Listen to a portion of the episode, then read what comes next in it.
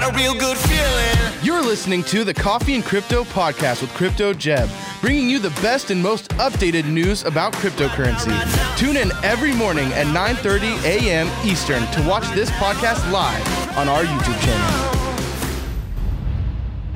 Good morning, everybody, and happy Cinco de Mayo. You know, we didn't talk about it yesterday. Obviously, there was other things we discussed, and it was not a day necessarily of celebration, but yesterday was May the fourth, and as a channel heavily correlated to Star Wars, we did miss that opportunity. But happy May the fourth, happy Cinco de Mayo. We're so glad you decided to come and join Coffee and Crypto this morning, which is the greatest show for crypto updates on all of anywhere. Uh, that's just factual. Uh, it, There's no debate to it. And those who debate me, they lose because the judge is my opinion. So let me know in comments if you think we're the best show at all. You know, today I have a goal. I, I, right now we have two hundred twenty people watching. Uh, I think today, I just had this feeling. I, I feel like today is going to be a one thousand like day. But it takes every single one of you guys making sure you smash that button, making sure you enforce people do it by putting that in chat, and then share it with your friends and tell your friends, hey, go watch this video and hit the like button. Uh, but we got a lot to talk about today, as the title suggests. We're going to give even more of our takes. Some of you guys watched yesterday as we watched the Fed announcement live. You also might have seen last night's video where we talked about what our opinion is going forward. We're going to continue to out, you know, talk about that and why I believe one hundred thousand dollars Bitcoin price just got delayed again. We're going to talk about everything in the Fed. We're also going to be discussing potentially a bullish story coming to crypto, and we're going to see. We'll let you guys know what we think about it towards the end of the show, but it does look like Binance is co-investing with Elon for Twitter. What does this mean for Binance specifically? What does this mean for Twitter and the rest of the crypto market when we're looking at decentralization? There is a little bit of a weird thing there because Binance is not known for their decentralized nature, yet a tweet from the C E O makes it sound like that's his not, that's his motivation for investing in Twitter is to help the cause. So that's a really pickling story we're going to cover here at the end of the show. But I am joined by two phenomenal people. The first one is our technical director and the Turtle King, Smey. How are you doing this morning? I'm good. Hello, everybody. I love you guys. That's awesome. I'm also joined by T-Shroom in absence of Jeb, which we should have back hopefully at least by Monday. But who knows? You never know if he's going to be joining maybe even tomorrow. But T-Shroom, how are you doing this morning? Better than I deserve on this Cinco de Mayo. That's what I was looking for right there. Yeah, we're going to jump into the show here in just a second. But the first thing I need to do is talk to you about one of our sponsors. And that sponsor is Hedge. Hedge is a payroll conversion solution that allows users to automatically convert their pay, which is W two, ten ninety-nines, commissions, from fiat to crypto via direct Direct deposit. It eliminates the need for the traditional exchange experience and streamlines the process from pay to crypto wallet in one seamless application. This non-intrusive design enables companies to keep their current process flow and H R service providers with no setup fees. We release custody of the asset the same day as the payment, as well as the freedom to be sent to any wallet. We believe in the decentralization aspect crypto brings and want to maintain those values by allowing individuals to use their assets as they please. So if you are like me and the rest of our company and you want to be paid in Bitcoin, Bitcoin, but you understand that there are some loopholes and there's some things that happen, Hedge is the perfect solution to allow you to convert your pay into Bitcoin. Also, if you want to create that as an incentive, if you're a C E O or you're owner of a company, create that as an incentive for your employees, Hedge is the way to do it. Make sure you go sign up in a link in the description down below. We also just want to thank Hedge because without sponsors like Hedge, we wouldn't be able to be here. But you know who else we wouldn't be here without? Those are those green names. Smey, do you have some green names you want to shout out this morning? Oh, of course I have green names to shout out this morning. You thought I was not going to do it? No, I'm definitely doing it. We have uh, Elliot Locke, Siobhan Goulet, Matsy, Mark, Mike Markle, uh, Cashy Katz with a little Ape Society ape as his profile icon. Uh, good for you. Ricardo Venegas, Grand Roofing Incorporated, Dennis Pizarca, Groovy. Uh, who else we got here? Uh, that's about it. So I love all of you guys. You guys are the best. You green names, you support us, you keep us going. Boom. Let's go ahead and jump on into some uh, coin market cap, some market updates, and see what is happening. This information is not necessarily going to give us the full picture because, of course, we didn't have the news updates from the Fed twenty-four hours ago, so it's not going to tell us completely what has happened to products. We'll look at Bitcoin and some others here a little bit later about what they have done price-wise since the announcement yesterday at two p.m. Eastern Standard Time. But right now, as it stands, Bitcoin is technically up, but it's less than one percent. Ethereum is up almost two percent, so they were outpacing. The big one right here, and again, we're going to talk about it a little bit later, Binance is up. But this might not only have to be with the Fed announcement for crypto crypto potentially having some bullish short-term metrics. This also has to do with that Twitter announcement, but again, we'll talk about that a little bit later. X R P up two and a half percent, Solana almost three, Cardano up almost three, but Cardano was the leading pack, and we're going to talk about them here in just a little bit because they did hit that metric we talked about yesterday, ninety cents. So for those of you who watched yesterday and maybe put in a, a sell order at ninety cents, you're probably very happy with that profit you were able to take in a Cardano trade. But let's look at some of the biggest losers the last twenty-four hours. I don't know if there's really uh, so the biggest winners. Here we go. Z uh, Zilica up twenty-one percent, Anchor up twenty, uh, seventeen percent. There's a lot of good things here. Waves for a second day in a row is one of the top uh, movers. So Wave investors and Wave traders, you are making some profit right now. Biggest losers of the day. It's not that bad, but Nexo's down four percent. Then you go down to KuCoin tokens and whatnot. It's only down one percent. As a whole, it was a bullish day.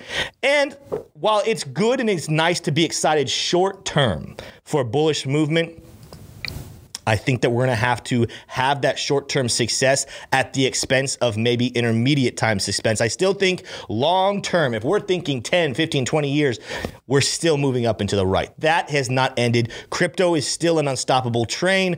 The problem is, are there going to be some hiccups along the way that delay that? And we'll discuss all of that and a lot more. But I want to throw it to T-Shroom real quick and get his take. What are your overall aspects, or sorry, overall opinions of what you see happening in the market right now? And are Are you really bullish right now? Are you really are you thinking this is neutral, or what are your thoughts about the crypto market? Well, I think that they pulled it off. I think the Fed pulled it off. Jerome, he came in and he delivered what he needed to do. He delivered the goods to coerce everybody into thinking that everything's okay. Uh, but everything's not okay. We're sitting at negative G D P. Mm-hmm. We're sitting at three hundred trillion dollars of debt. And we just got some really bad uh, labor numbers as well. Uh, the the labor force participation rate uh, was over uh, what it was forecasted to be.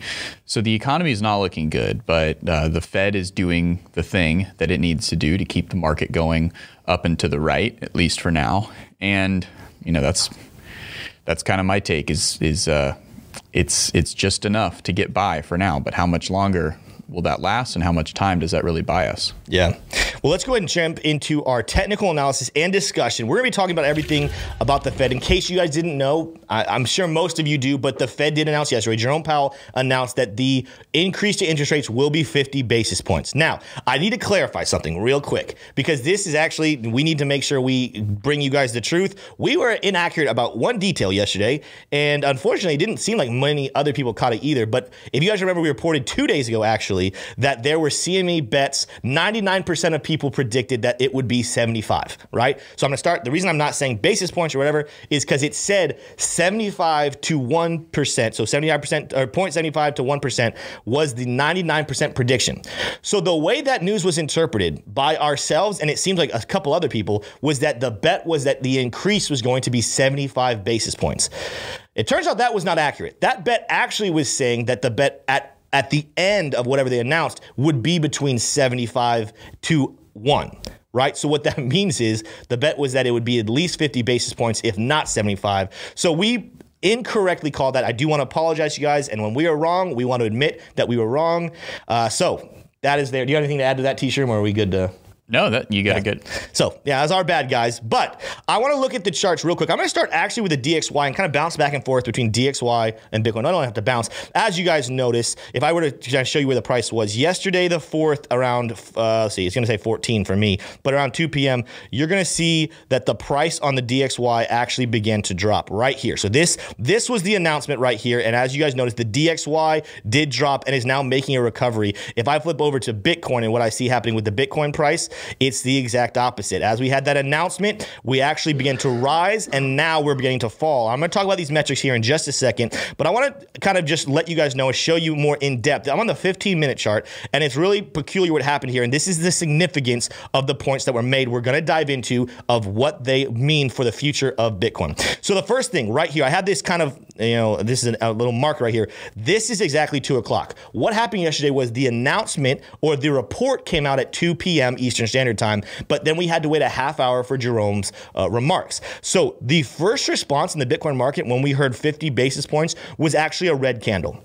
These first two candles here, even though we technically have a green one right there, that is an indecision candle. That's a doji. It, that just kind of means we don't know what's happening from here. But the first response was in fact bearish. But look at this candle right here as we start to get the ball rolling. This is the candle that launched between two thirty and two forty-five.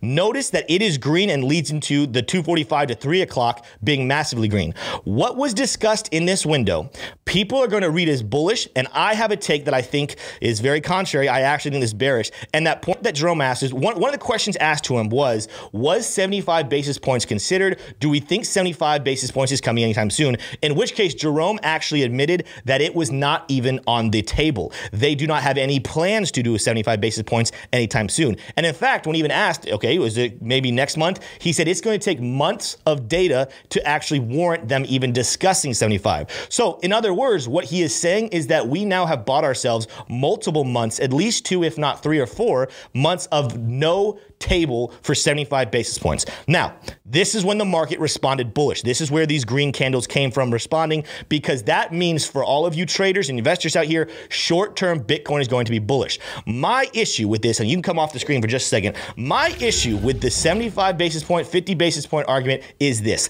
I am okay with the fifty basis points remark. I'm okay with us only staying right there if that's what the data shows. But the fact that seventy-five wasn't even considered and will not be considered, here's what we do know as the people that I feel like Jerome tried to kind of belittle or not make such a big deal.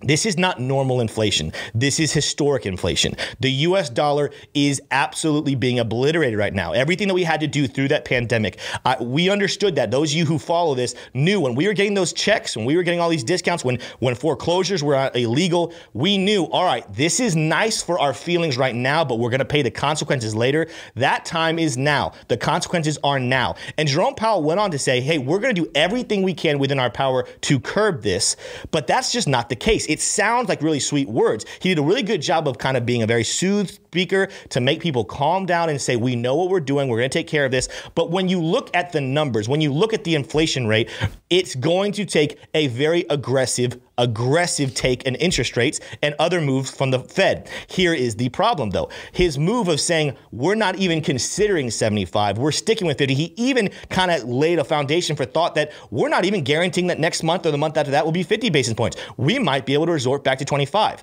Those of you who understand economics and those of you who understand the significance of the current rates of inflation know that that is absolutely ludicrous, that we do need to be extremely aggressive. So him simply saying we're not even considering seventy-five and actually we're considering going back to twenty-five is actually him trying to curb people who don't really understand what's happening, to make them feel better, to make them feel confident, because he wants the economy still to thrive. But unfortunately, the economy depends on people spending money right now. It causes people to be kind of irresponsible with their money and And leads to things like what we have right now, where people ask for handouts, they want to go buy everything, and then they realize later, oh no, my dollar sucks. This is worthless. The problem I have is not fifty basis points. The problem I have is what he is doing to both the U S dollar and assets and stock markets in general. So let me go ahead and clarify what my thoughts are there, and then we'll go back to the charts and we'll look at price action. fifty basis points does not fix inflation.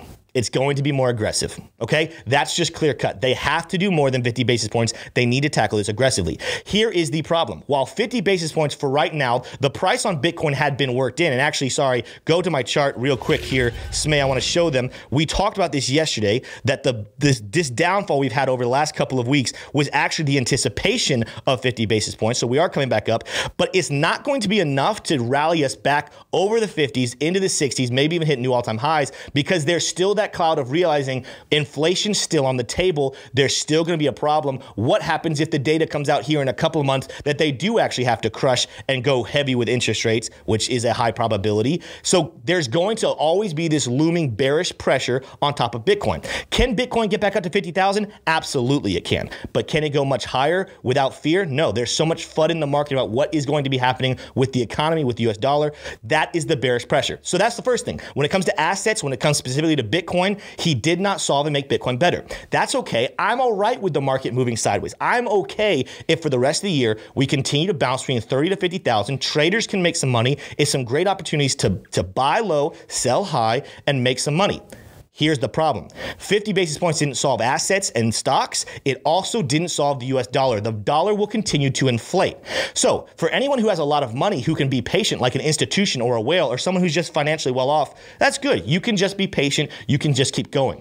My frustration with this announcement and the take that the Fed is having is that they're going to put a lot of middle class and lower income families into a no-win situation where both they do not have enough resources to invest in crypto or the stock market, and they also will continue to have their U S dollar be dragged out from beneath them. The value will continue to decline. Prices will continue to go up. So you're kind of putting a lot of people here in the United States in a lose-lose situation. If anyone's wondering why I was so frustrated with that announcement, it's not because I think that Bitcoin's going to crash. The truth is it's because I think Bitcoin's going to stay boring, which is okay. But at the same time as it stays boring, my money will become less valuable and it's a lose-lose situation. That is my take. I would love, I would love for you guys to, in comments, in chat, let me know what you think. If you disagree with me, I'm all about people disagreeing with me. If T-Shroom disagrees with me, I'll give him a platform here and just say it to say, Tim, I don't think that's how it works. And if you guys know anyone else that you would love to bring on our channel to talk with me and convince me that I am wrong, I am all about being wrong. It's just in this case, when I'm looking at the data, when I'm looking at the information, when I'm paying attention to all of the economical surroundings, I don't believe that I am. I do think that this is going to be, this was a kind of a weak move from the Fed that is not actually going to help. It's going to make people feel better temporarily, but we're still going to kick the consequences of these actions down the road. That being said, let's go ahead and jump onto some more charts and look at what is happening. Now, I, I showed you guys here what I was saying to go. I'm going to go back to this real quick on a shorter time frame, fifteen minutes. As you guys noticed, I was talking about this a little bit. We came up and we hit forty thousand dollars. That's what Kelly predicted. Hat, you know, hat off to Kelly. Kelly actually not only predicted the fifty basis points, he said the minimum was thirty-nine point five. He believed the day would end around thirty-nine point five. It sure enough did. He actually even got to forty, but we are falling right now. So these are the two points right here I have marked out, and we already broke one of them. When I made this mark here uh, over a half hour ago, we hadn't yet broken through it, but these are the two levels of support that I do think potentially are going to come. I'm okay with this little volatility right here. In fact, traders love this. The reason I think these levels are significant, and theoretically speaking, we could go lower. I'm going to show you you right here. And I was using uh, just a temporary uh, uh, Fibonacci retracement. So this is what's happening right here. We did rally from right here at the bottom around thirty-seven point five. We came up to forty thousand. So these two levels right here, the zero point three eight two and the zero point five, potentially I should put even another line right here around the, the zero point six one eight. And this is what would form our golden pocket right here in this region. This level, let me put that price up here, would be about thirty-eight point four. I do believe that potentially, as much as we're coming down right now, we're going to find support. I, I, we were going to find support at one of these levels. It wasn't zero point three eight two. It looks like at the moment we're hovering around zero point five, but potentially we could even drop down to thirty-eight point four and hit on that zero point six one eight or somewhere in this golden pocket before we see a rally coming. I do think a rally is coming because, again, as much as my frustrations about the long term of Bitcoin, or sorry, let's call it intermediate, because long term meaning years and years and years, Bitcoin's still going up and to the right. When I'm talking about the rest of this year, though, I do think it's going to suppress Bitcoin's rally. But for right now, I do think the bulls have enough power. They do have enough momentum and enough bullish movement that they can take back control. This is just, just a retrace after we went all the way up to forty thousand. But when I switch over and looking at the daily chart, there, these are the prices that I'm looking at as we rally that potentially, if you are a trader, if you're saying, all right, you know, even if the Bitcoin price doesn't shoot up to one hundred thousand here anytime soon, I can still trade and make some marks using the same Fibonacci retracement, just in a different way. These are the levels that I think are actually really significant. I have them marked, but I'm showing you if you go from the top of this peak that we had back on this day back on the twenty-eighth of March. It was my birthday. That was the peak. Look at that. And then you come to the bottom right here where we had thirty-seven point three. These are the marks that I have listed right here. So we have our zero point six one eight, we have our zero point five, then we have our golden pocket form, zero point three eight two and zero point two three six. So I don't, I can get rid of my Fibonacci retracement. When we start to rally, these are the levels. Look at the significance already. We use the zero point two three six. We already have used that as resistance, but as I told you before, when you're looking at smaller time frames, I do believe there's a rally coming. There's a base of support. The next levels to be watching is forty-one point two, forty-two point two, and forty-three point six. These are key levels on Fibonacci retracement that could, it doesn't stop us. I still believe that potentially here, we could rally all the way back up to these the top support line, start knocking on fifty here in the next couple of weeks based off of that bullish outlook short term that the Fed gave us. But these are key levels if you are trading to watch. Potentially, we're going to see some bounces on here, and it's going to recoil and then begin to rally. That is what I'm looking at right now on the technicals. Those are the levels that I think are significant. Again, around thirty-eight, potentially thirty-eight to uh, thirty-eight point four is where we're going to see maybe a bounce, start to rally again, but then look out for thirty-nine point seven, look out for forty-one, forty-two, and forty-three. T-Shroom, are you seeing anything different than that, or what is your take about this short-term technicals and what we see coming in the future for Bitcoin? Oh, I think it looks it looks pretty good. If if if you look at my chart now, it that actually looks a lot like what you were just drawing, which is essentially um, well, for Tim who can't see it, it's the it's the different uh, basis point tranches. So my prediction for if we were to stay at zero point five, and again, these were rough predictions, but if we were to if we were to do a, a, a fifty basis point increase, that that price has largely stayed in that zone. Um, and again, that was a rough drawing, but but that's that's kind of what I have to add.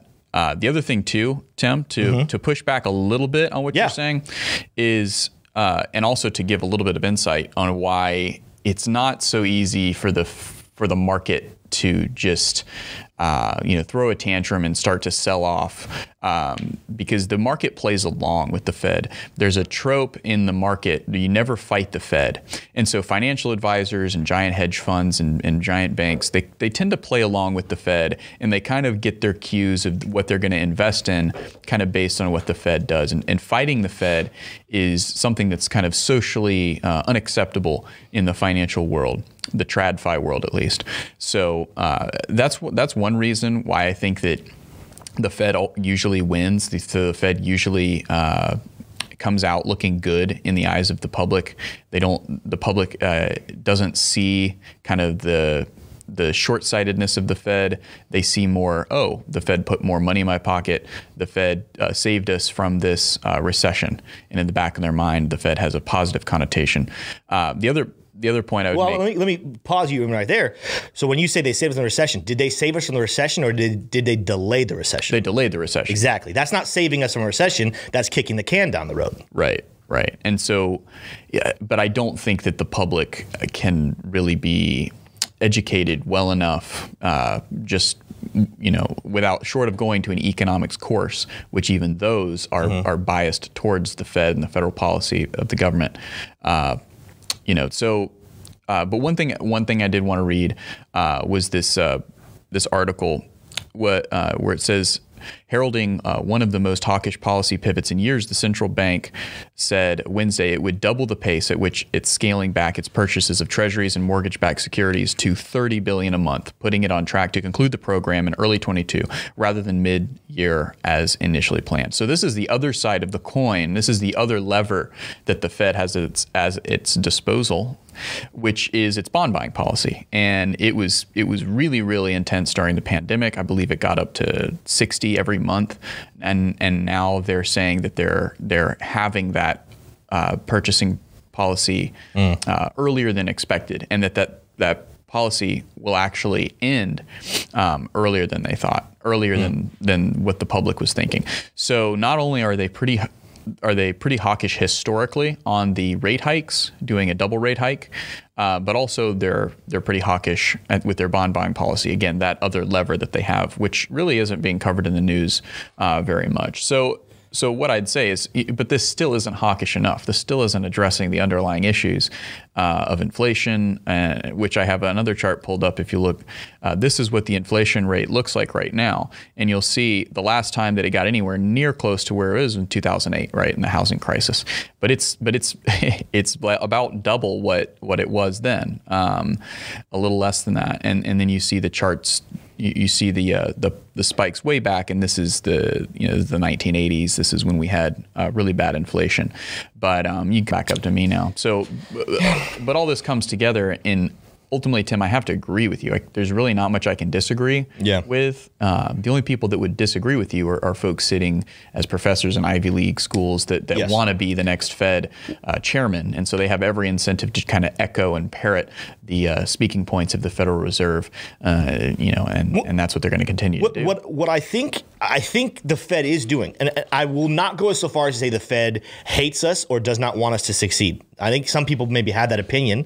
They think that about all of politics. What I think, though, is that they care more about their public perception than they care about actually helping us. Now, it would be very good for their public perception if everything was fixed and everything went back to normal. They would love it, but their reason for loving it wasn't for our sake. It was because now we like them. And you're right. I think that they want to skew everything. Man, I'm going to sneeze. I feel like I have a tickle in my nose. So if I sneeze, forgive me. What they're doing, though, is whatever it takes to make them continue to look good. And here is the problem. They even have some really fancy data. For example, I've even seen people talk in chat about the, the their, they don't think a recession is coming because of the unemployment rate and the amount of jobs that are open. So I was actually here, and I'm going to shout out to another content creator, and that is Cryptos R Us, George. He actually, you know, he's bullish on this. He thinks the short term is bullish. But one thing he talked about on his show that I absolutely agree with is he was very confused about some of the data that he was giving about the unemployment rate and about right now, technically speaking, for every unemployed person we have, there's one point nine job openings. All right. So that is a great metric if you are Jerome Powell and if you're the Fed to give to make people think, oh, oh, we're good. Okay, no, there's a lot of job openings. So even if we lower the demand and even if we incentivize businesses to, to create less jobs, we still just have so many of them. It's going to be good. Do you know what the number one job opening is right now that is in mass demand that people need filled or else they might have to shut down their business? It's restaurant business. It's waiters. It's cooks. If an unemployed person, if someone is, a, is an office worker, if they're an accountant, if they're a salesman, you think that they're going to go pick up a waiter job or a cook job at a local restaurant? That's not true. But the data the Fed is using is this, all this, oh, there's so many job openings. Well, what if those job openings suck? What if those job openings are well beneath the people that actually need jobs? I don't think that that data is as comforting as we actually think it is. And as I, I understand the economic pressure of saying, hey, we're going to fix supply and demand. Right now, we have so much more demand than we have supply. We're in a lower demand. I understand it. It is going to cause some businesses to stop hiring. It's going to stop innovation of businesses, which will affect the economy. But again, I think as maybe the numbers won't reflect the unemployment rate going up, but there's a difference between what numbers say and what reality is. And reality is there are going to be people who lose jobs. There will be people who take pay cuts. There will be people who do not do everything they could do. And it's because the Fed wants to keep kicking the can down the road. I'm not saying if they had announced seventy-five basis points that there wouldn't be pain. There would be pain, but the pain would come quicker and it would be gone quicker. So like right now, for example, I even saw someone in chat say, oh, I'm so glad Tim is off the twenty thousand dollars bear train. I was really never on the twenty thousand dollars bear train. What I was on is more like thirty-two thousand dollars, thirty thousand dollars. I want to lay out two scenarios for you, and I'm going to tell you why I would prefer it. If we went to thirty, thirty-two right now, I believe the path to one hundred would be quicker. So why do I want a thirty or thirty-two? It's not so I can get it lower and pump my bags. I probably would buy if we went down to thirty-two, but that's not the reason.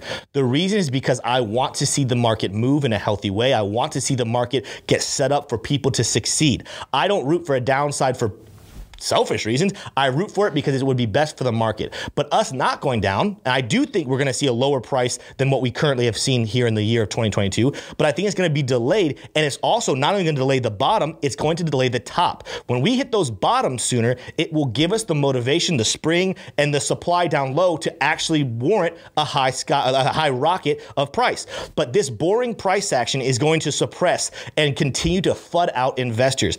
I, I don't even think a lot of you, I think every Every single person investing in Bitcoin has at least had the thought come across their mind, maybe it's time to leave Bitcoin. Maybe it's time to leave crypto because there's not a space I can make money here. Let me go find another venture where I can make money. That's fine. I also, I want people to succeed economically, but with crypto being the future, I want to incentivize and encourage as many of my friends and family that I care about and I love to get invested now, to take the, the pain now, because when we're looking five, ten, fifteen, twenty years now back, we're going to be so excited that we went ahead and took the, that step and invested. But with a boring price action of thirty to fifty constantly happening, experienced traders will benefit, but the average Joe, the average retail investor will not be encouraged to jump in. They will actually stay on the sideline. So that is my kind of take on why I don't really love what's happening here. And you're absolutely right, T-Shroom. The Fed wants to be liked. They're going to do things. People are going to support them because that's just how the world works. The difference is we are moving into a day and age of society where people will stop just listening to the government and what the people who just want to support the government say, and they'll listen to people who want to speak reality. And I'm not trying to say that I'm the ultimate form of truth. I'm not trying to say I'm the smartest person in the world. I'm very far from it. In fact, I don't even want to put myself on a pedestal to say I understand more than Jerome Powell. Jerome Powell is an intelligent, very smart, well-educated man. I think he knows what he's doing, and I don't think his motivation is to fix the economy. His motivation is to keep his job, and he understands how to play the game. game. That is my take, but we're gonna go ahead and transition here. Uh, we did some T A, we talked about the Fed, we might even discuss a little bit more, but we're gonna go ahead and transition into some super chats. But first, we actually have a word from another sponsor, and that is Linqto. So we, uh, Linqto, or Linqto dot com, uh, Linqto offers the average investors access to the world's top unicorn. So that means like a, pri a private company with greater than one billion dollar valuation. Traditionally, only two percent of the world's accredited investors have had access to private markets, and those elite investors have had an, an average investment of seven point five million dollars. But Linqto is democratizing private investments by offering a private shares of companies like Ripple, Uphold, Dapper Labs, BitPay, and BlockFi for a minimum as low as ten thousand dollars. Given pending recession, inflation, and volatility of public equity markets, more investors are exploring private markets. While we can't promise every Linqto listing will go public, the companies have a the company has a fantastic track record, including exits like Coinbase, Robinhood, SoFi, Marketa, and Innovium. Innovium. Uh, Innovium. Innovium. Innovium. I don't, I don't know if I know how that one's pronounced. On a credibility note, Linqto is compliant in over one hundred countries globally and has over one hundred twenty million dollars of investment on the platform.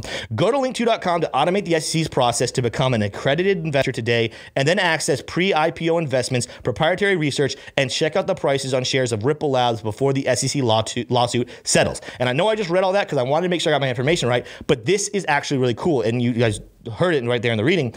Right now, there are private companies that are going to explode that have not gone public, but it seems like only the elite are able to have access to them. Linqto is working to tackle that, to allow the everyday man, the every the small companies, to invest in these companies early before they explode. Make sure if that interests you, you go sign up with Linqto dot com. The, script, the, the link's in the description down below.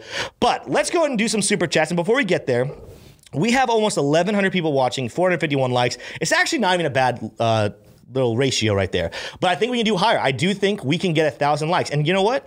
All it takes is one thousand people. We got eleven hundred of them. Even if one hundred of you don't want to hit the like button, and that's okay. I understand. Not everyone likes us. That's, it makes me sad, but it's okay. The rest of you, though, you can hit that like button. Share it with your friends. We have some super chats, though, I think, that I'm going to go over here and uh, read. Yeah, we have a good amount here. So, Taran Crypto said, Tim, I updated my Bitcoin daily wedge from yesterday and tweeted it to you. Set to break in September, not December. You do a great job in Jeb seats. What does L A A P mean? Not the most... Uh, uh, lap. La-lap? Well, thank you, Taran Crypto. I'll have to check that out. I didn't get to check my Twitter this morning before going on the show, but uh, thank you so much. We have a donation from G-Code Jedi. No no uh, message there, but thank you so much for the donation. Siobhan Goulet, is Bitcoin repeating the history by going low this year? I don't know if I know exactly what you're saying. T-Shroom, do you know what he might be referring to with the history remark? Uh, I think he's, he's talking about like like Wyckoff cycles or like— Is he maybe talking like, about the four-year cycle? Because yeah. I know that's another big debate is, are we going to break the four-year cycle? I know Ben, you know, interesting enough, from BitBoy, he's actually, he thinks we're still on track to continue the four-year cycle. Don't know if I fully agree with him, but I might be in closer to that debt because, like I said, I, I think this whole situation we just had with the Fed, traders, it's going to be great, volatility. But average investor who's waiting and has been sitting here waiting since twenty twenty-one to hit one hundred thousand, they thought maybe early twenty twenty-two. Now it's like, oh, well, maybe late twenty twenty-two by the end. That, in my personal belief, I'm now moving my one hundred thousand dollar prediction into at least early, if not mid to late twenty twenty-three. Yeah. But a lot of things could change. We'll, if anything does change, we'll update you guys. That's the good thing about these predictions, and is we're not going to lock ourselves in and just be prideful to it. If we think, if we change our mind on something, we're going to let you know. And, I, and I'm finding myself more and more in the camp of Bitcoin's uh, mega bull and bear cycles are are not really reoccurring at this point. I think we're in a new market, that, but but uh, that's just me. Yeah. Uh, oh, we did, okay, so G, G-Code Jedi, he did give, again, he said, you're underappreciating the effects of the balance sheet reductions. Balance sheet reductions are greater than rate increases at this point. Example, mortgage rates. Okay? Do you have any thoughts on that, T-Shroom? Yeah, I mean, I don't... I, that's definitely not the way that the news covered it. Yeah. And maybe that's on purpose, but but the news definitely was way more focused on the basis point, the double basis point increase, uh, rather than the the halving of the balance sheet before uh, it was expected to be halved. That, but it is important, and it's it's undercovered, and that's why that's why I brought it up. That's why I wanted to read it. I don't know if it's more important. I just don't know. I'm not, mm. you know, from my from my point of view, it I think it probably is, but that's not the way that the news covered it, and it's not the way that an, an economic class would cover it either.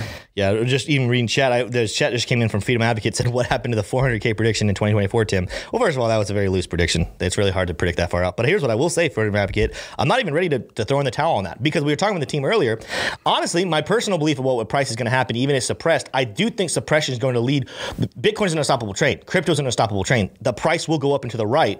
I still think that by twenty twenty-four, we're talking two years from now, even if we trickle into uh, even if we trickle into twenty twenty-three, still under one hundred thousand dollars. If we if, if a, a match gets lit and a spring happens correctly, and there's a perfect marriage of both pressure from retail and institutional adoption to happen, that twenty twenty-four four hundred thousand is definitely within the cards. If you had backed us up, and I know I wasn't wholly invested in this at this time, but when I'm studying my history and I'm talking to people who were there, if you back us up into twenty twenty, who predicted and who thought, or at least what was the average thought, did anyone think that by twenty twenty-four as a long-term outlook, and I'm not going to marry myself to that prediction and say it's a guarantee. It's definitely well within the cards, though, to be over four hundred thousand in twenty twenty-four. Last super chat we have here, and then we're going to transition back into some conversation about Elon and Binance. Uh, Chris Moe said, Tim and crew, while we do, of course, miss Jeb, you guys are doing incredible job on these streams. Tim's hosting chops are on point, and y'all are awesome co-hosts. What a great crew. Keep it up. Thank you so much, Chris. That's really encouraging. Again, it's we do miss Jeb as well. For anyone who doesn't know, who wasn't able to tune in, I think people probably responded in chat. Um, Jeb's wife miscarried here a couple days ago. So Jeb is at home with his wife. They are grieving. Um, and I, I told him to take all the time he needs. Of course, I just went through this again myself a week ago. So this is, it's kind of like a one two punch to this whole company. Jeb and I are the two hosts, and we have been walking through this. Um, the good news is there's healing on the other side. Jeb will be back. He'll be stronger. And um, yeah, so just continue to pray for him and love on him as best you can. But let's go ahead and transition into our next discussion. Again, this is a story breaking, I believe it was this morning, T-Shroom, the story broke, correct? That's correct, Tim. I love the, the change and pace of the voice. But you can go to my screen here, Smey. Binance commits five hundred million dollars to co-invest in Twitter with Elon Musk. So the, we talked about this a little bit earlier. I discussed this. This is actually really interesting because when you scroll and you look at this, the first thing I'll say right here, Binance is among eighteen co-investors. So while the headline is Binance, it's the big one. We're going to look at those other companies here in just a second. But just a second, it's not just Binance. There's eighteen companies that have invested. But I think what was really kind of interesting is the the quotes that we get from from the C E O uh, of Binance saying a small contribution to the cause. What is the cause? I mean, a lot of people are saying that this this cause of having the freedom of speech, this concept of bringing decentralization even into the social world, where it's not decentralized in terms of power, where we're going to all own Twitter. It's going to be owned. It's still centralized in its ownership, but it is almost a decentralization of allowing you to have control over what you want to say and not feel like you're going to be punished for it. Binance is not notorious for being decentralized. In fact, actually, Binance is extremely centralized. So before we jump into all these other companies and do and talk about the other effects of this and what it might do to the price of Binance, what it might do to the price of the rest of the crypto, what it might do to Twitter itself, T-Shroom, what are your thoughts about a, a centralized company, a centralized uh, Binance, feeling like they're jumping on the train of almost decentralization of social media? Yeah, I think Binance really does kind of take the cake of this story uh, because, and, and the news is reflecting that, Twitter is reflecting that, no pun intended, it's Twitter buying itself. Yeah. But um, I, I think that, uh, so so Elon has had some spouts in the past with uh, Binance. Uh, one time, uh, Dogecoin was getting stuck on Binance somehow, and Elon approached uh, C Z on uh, on Twitter about it, and they had a little back and forth. This was mm. a couple years ago. But uh, that kind of also shows you Elon's dedication and loyalty to, to Doge. They're just out of nowhere. He's super concerned about that. Um, but uh, so there hasn't, it's not been the, the best relationship, but it's also been a fairly neutral relationship. And now for Binance to come on, you know, Tim was kind of speculating that there, were, there was not much of a, like Elon doesn't absolutely love Binance, but yeah. He's kind of letting him, letting them come in on in this deal. I take a little bit more uh, Liberty with my, my opinion. I think that Binance here is positioning itself to be the, crypt, the crypto, be the blockchain that will underpin Twitter's ver validation and verification infrastructure. Uh, I think that because that's that was my initial thought when I saw this story was, okay, Binance won. Binance, or at least Binance is in the running. I think Dogecoin is definitely still in the in the running, um, and I can't believe I'm saying that. But Elon really likes Doge, and he has he, some, he has some decent reasons for that. But uh, yeah, so so I think. You know, that that's kind of the race I've been watching, and it's important, right? Because I think that wh whatever Twitter becomes, and you know, I'm at this point, we I'm assuming a large range of what it could become. It could crash and burn, or it or it could become, you know, something really, really cool and something really innovative that that we've never seen in the social social media space. And all the transactions, all the validation could uh, really support uh, Binance from a from a um, proof of stake and a proof. I don't think Binance is proof of work anymore, but it could it could be uh, a huge revenue generator for that community. And personally, the centralization aspect of it, I think it is a problem. Um, I think that that's that's probably the the the sour note on this whole story is that Binance isn't probably the coin that you want to win the day here, but it has proven itself to be popular and to have staying power. And C Z is still definitely very, it's C Z, its leader, uh, okay. Binance's leader is, is still very much in the good graces of the crypto community. You know, it just, it just happens to be that, that, uh, that they're not all as decentralized as what a lot of people think they are. Um, also one thing that was interesting, if you come to my screen really quick, Smey, um, you, I, I found this interesting, uh, C Z retweeted this today. This is a quote in another language. I assume it's Chinese, a Mandarin. I don't know. But uh, what I thought was interesting was that he's he's taking the time to address a foreign audience, so a, a non-American audience on his Twitter. So maybe perhaps this move is best interpreted. You can come off that if you were still on it. Maybe this move is best interpreted not by an American audience. Um, I know that social media is a really big hot button issue because of the the social the freedom of speech implications of it, and of course China, you know, has a lot to say about free speech. And they we don't you know they don't use Twitter, they don't use Facebook in China legally, and so you know this could be C Z kind of saying to you know the the Far East, uh, if you will, the you know especially China and other countries that limit free speech. Hey, look, you know we were originally uh, Binance was pretty close with China, they pulled away, and now they're kind of is he saying na na na na boo boo like we're in we're fully in on free speech now, mm-hmm. or or it could be you know potentially. Something much more nefarious, which is like, hey, we got them, you know, join us and, and help take over this platform now. I think that's probably a lot less likely. Um, but it's, it's interesting that he's signaling something to a uh, an Asian audience uh, on his English uh, Twitter account. So, you know, that's something worthy of note. But this certain, there's, there's certainly a lot more uh, meat to pick on this bone of this story. So, Tim, I'll let you take it to the well, next chapter. Yeah, I'm going to show them. I told them we would let them know the other companies who are investing. And so if you go to my screen here, Smey, I'm going to show you guys. If I don't get some of these names wrong, it's some of them I haven't even seen here.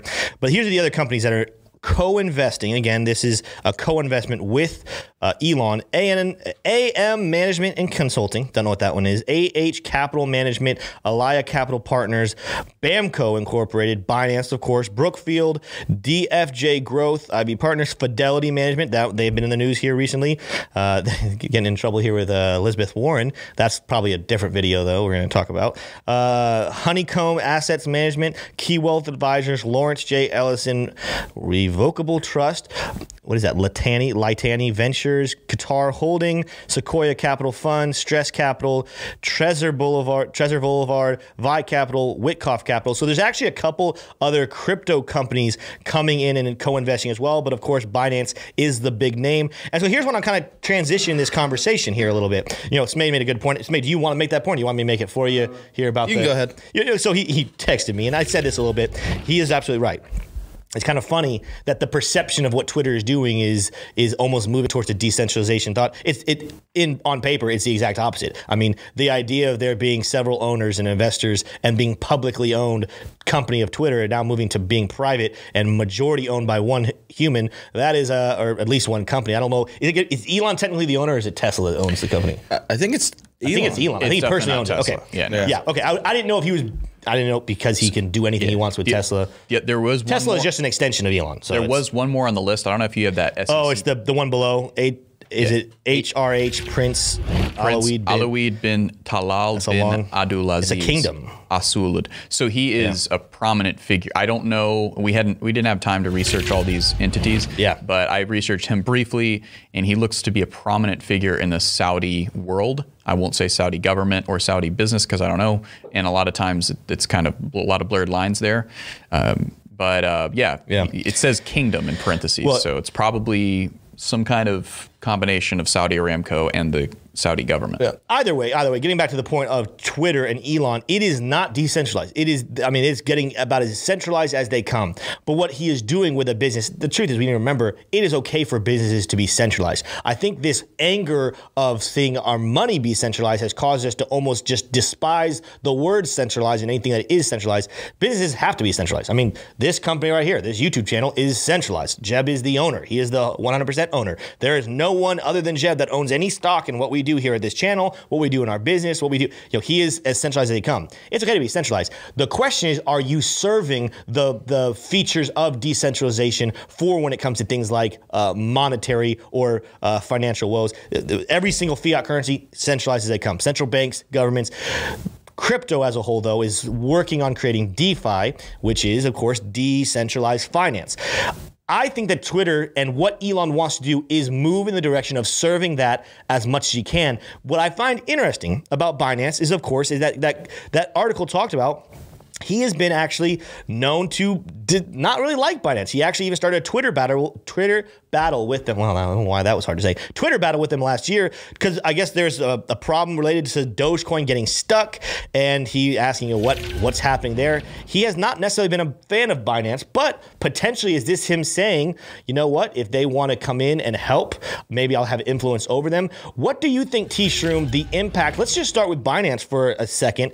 Do you think that this will be? It's clearly already slightly bullish, but do you think this is going to be massively bullish that potentially could even help Binance begin to actually compete with Ethereum in terms of market cap? Or do you think that this is kind of just a drop in the bucket when it comes to that? Uh, if I'm being honest, I think I think this is a buy the rumor uh, yeah. and then hold the news. Uh, well, I don't know if you would agree with this yet, Tim. Let me let me finish. So I think that right now, Uh, Binance, I don't think it, it's only marginally up on this. It's not up like it's just it's digits. just up. A, it's it, it's risen more in the last twenty-four hours than the other top ten coins, right. And I would imagine that this has a lot to do with that. Right. So so it's it's doing well on this news, but I think that whatever comes next with Twitter, because right, because Elon doesn't even technically own Twitter yet. Uh, all that's happened is that the board of Twitter yeah. has accepted.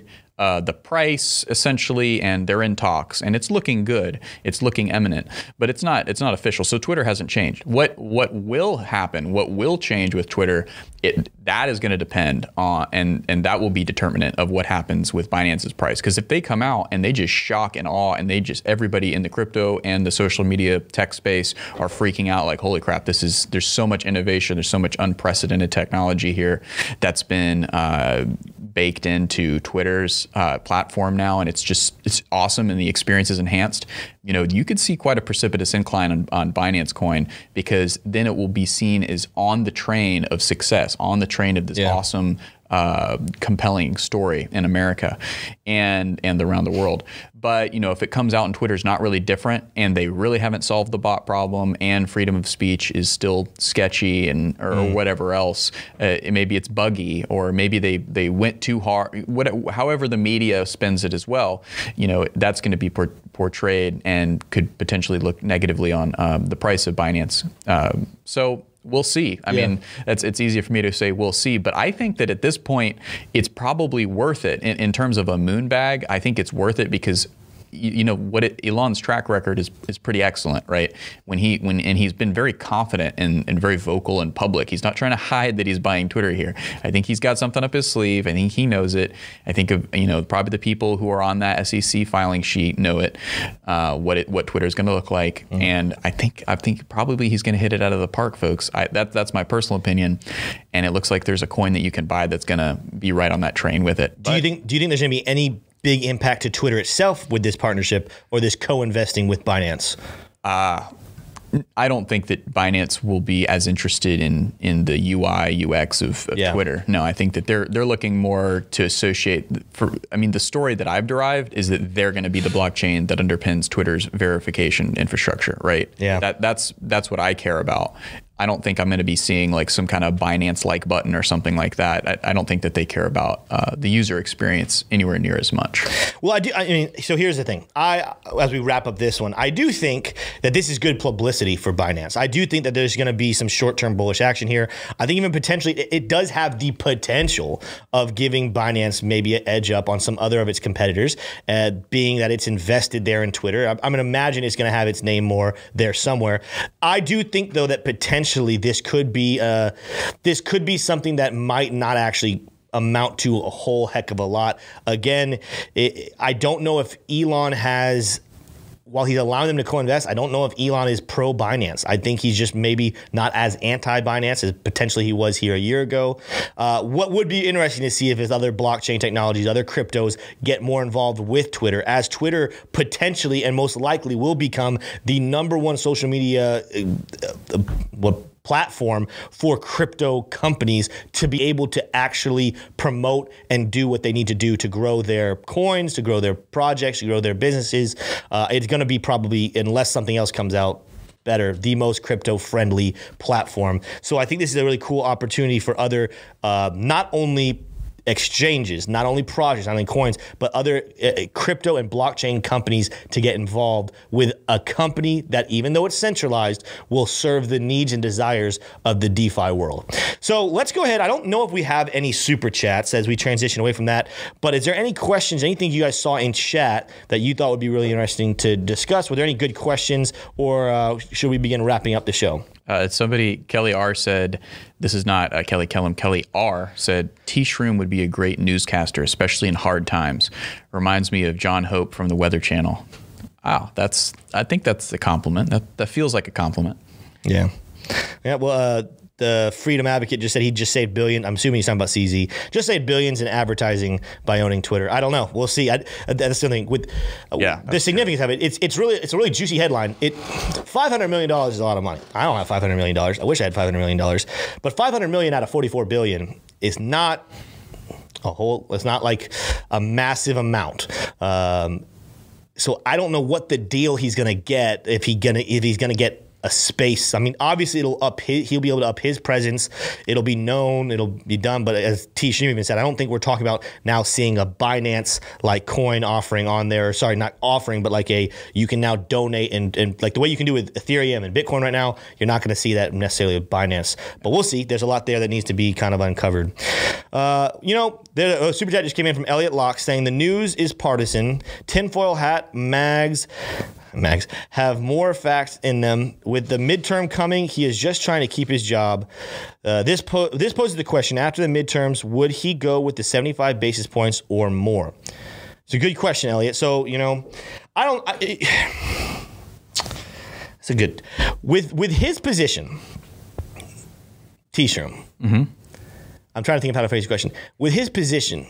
Do you think that after the elections, it would he would be incentivized to actually go seventy-five? Do you think that would even factor in? Yeah, oh, absolutely. Okay. And someone else uh, said this in the chat earlier about the midterms, and, and I think I brought it up when we were covering this on Tuesday, uh, is that the midterms definitely play into this. Uh, yeah. That's something that you haven't really seen in the news a whole lot because there's been a lot of news with the Supreme Court, yeah. right, that has diverted attention. Um, and there's a lot of, you know, there's whether the timing on that was was coincidental, you know, nobody will ever really know. But I think that uh, so yeah uh, ultimately Jerome Powell works at the at the behest of uh, Congress, but Joe Biden has a lot of influence on Congress. The, mm-hmm. the current U S president has a lot of influence on Congress, and uh, you know, if, if Jerome Powell wants to keep his job, you know, how happy does he need to keep Joe Biden? I'd like to think that with the diversification of powers, the decentralization of powers, you could say, within the U S government, that he doesn't care at all. But the reality is, is that Jerome Powell very much wants to keep Joe, Joe Biden happy. Um, yes. Yeah. So, so ultimately, you know, once Joe Biden is no longer in the equation, right, and there's some other person there, is is it more? Is it going to be a better opportunity for Jerome Powell to go ahead and do a triple rate hike, it, yes, that would be a better opportunity because, mm-hmm. you know, uh, unless he wants to build a great, uh, start a great relationship with whatever new uh, regime is coming in and, and uh, taking the place in that executive branch where Joe Biden once sat. Yeah. Um, or if Joe Biden wins again, you know, we'll see. But I'll, I think Joe Biden has hinted that he's not going to run again. Hopefully that's not breaking news for you all. But I don't know. Gotcha. That's just what I've heard. So, well, let's wrap up the show. Let's do. Let's go back to the charts here for just a second. Let's kind of look at it because right now, Uh, Bitcoin is going down. There's a very, on the four hour chart right here, very big red candle right there. Last four hours. We're now sitting just above thirty-eight. Uh, well, we're sitting right at thirty-eight point two, but again, it's, it's looking like we're headed back down to thirty-eight. Here's what I'm looking at right now. The Bollinger Bands definitely have a potential. We could potentially We could potentially go back down to thirty-seven point five. I do think that this is a, a situation where we have some sell-offs, but that the bulls are going to take back control. So I'm not ready just yet. Short-term traders, short-term investors to freak out and be like, oh no, is Bitcoin going down? Again, you guys know I have in the last couple of weeks said that I do believe that we potentially will still be seeing a thirty-two or thirty thousand dollar Bitcoin, but I'm not necessarily in the camp as of the news yesterday that that is going to come quicker. Again, I anticipated seventy-five, but I should have, it's just my bad. I should have known Powell wasn't going to do that. I should have put more in thoughts together. Our M A C D is definitely beginning to fall. Those histograms are getting close. We might be seeing a bearish cross here within the next twenty-four hours. As far as R S I is going, we dropped not only below the fourteen uh, daily moving average, that yellow line right there, but we are also below the fifty. So potentially that could be bullish. And the reason why is because now below the fifty, you're starting to put a lot more pressure on the bears to co to continue to perform, and the bulls are going to have a little bit more control. Again, you're not really saying there's a massive need for a correction until thirty, but where we're standing right now, there is a chance that we could be seeing the bears running out of steam, the bulls being to take power again, because fundamentally, the announcement yesterday should result in bullish crypto movements, including Bitcoin. So that's what I'm looking at right here. Of course, we talked about this a little earlier, but I'll go and show the charts. The metrics that I'm looking for, in case any of you guys are trading, I'll go to my daily charts. This is clear. The metrics I'm looking for, and this is according to, we're hovering right there on the twenty, maybe come back down here, are these marks right here. These different levels here, according to Fib retracement. I do believe that as Bitcoin does rally here in the next couple of days, looking at these marks around thirty-nine point seven, forty-one, forty-two, forty-three are going to be key, especially this golden pocket here between forty-two point two and forty-three point six. This is the next, I think, significant level that I think Bitcoin could rally to before it sees maybe some temporary cooling off and retracement. But that's just what the T A is saying. There's still a lot to uncover. We still want to pay attention to this news. The news develop every single day. And as it stands right now, short term, Bitcoin is back fundamentally bullish. But I want to know what you guys think, not just in the chat. Let me know in the comments, where do you think Bitcoin is going next? Do you like the Fed announcement, long-term, intermediate term, short-term? Do you dislike it? That is all we have for you guys in today's show. We will see you again tomorrow. Again, we're not one hundred percent certain if Jeb's going to be back yet or not, but I want to give him all the time he needs. He more than likely at least will be back on Monday. We love you guys. Thank you so much for tuning in this morning. What are we at the likes? I'll, last thing I'll check here. Likewise, we are at seven hundred. We're three hundred away. I will give thirty seconds. Uh, Smey, what do you want to say for thirty seconds while we give them one last chance to hit that like button? Uh, I just want to say, guys, uh, you know how uh, back in the day I started a, I started a weight loss journey and I lost fifty pounds and it was great. Yeah. I think, you know, I, I kind of, a lot of traveling in April, Bitcoin twenty twenty-two, this, I have kind of fallen off, uh, fallen off the train. So uh, I'm going to let you guys know, this is a, re I'm re-upping my commitment. I'm renewing my vows. We're going to get at, back at it. So uh, expect some, some serious positive change for me. Uh, but uh, other than that, uh, if you want to see that happen, the only way for me to know you want me to uh, get healthier is that I want you guys to hit the like button. Uh, so that's how it's going to work. Boom. Well, everybody, that is all we have for today's show. We're going to be putting out a video this afternoon, so make sure you check it out. If you want to hear even more, you can watch in this stream with our thoughts around the Fed announcement. We made two videos yesterday all about it. Make sure you check those out as well. But I will see you guys in the next video. Peace.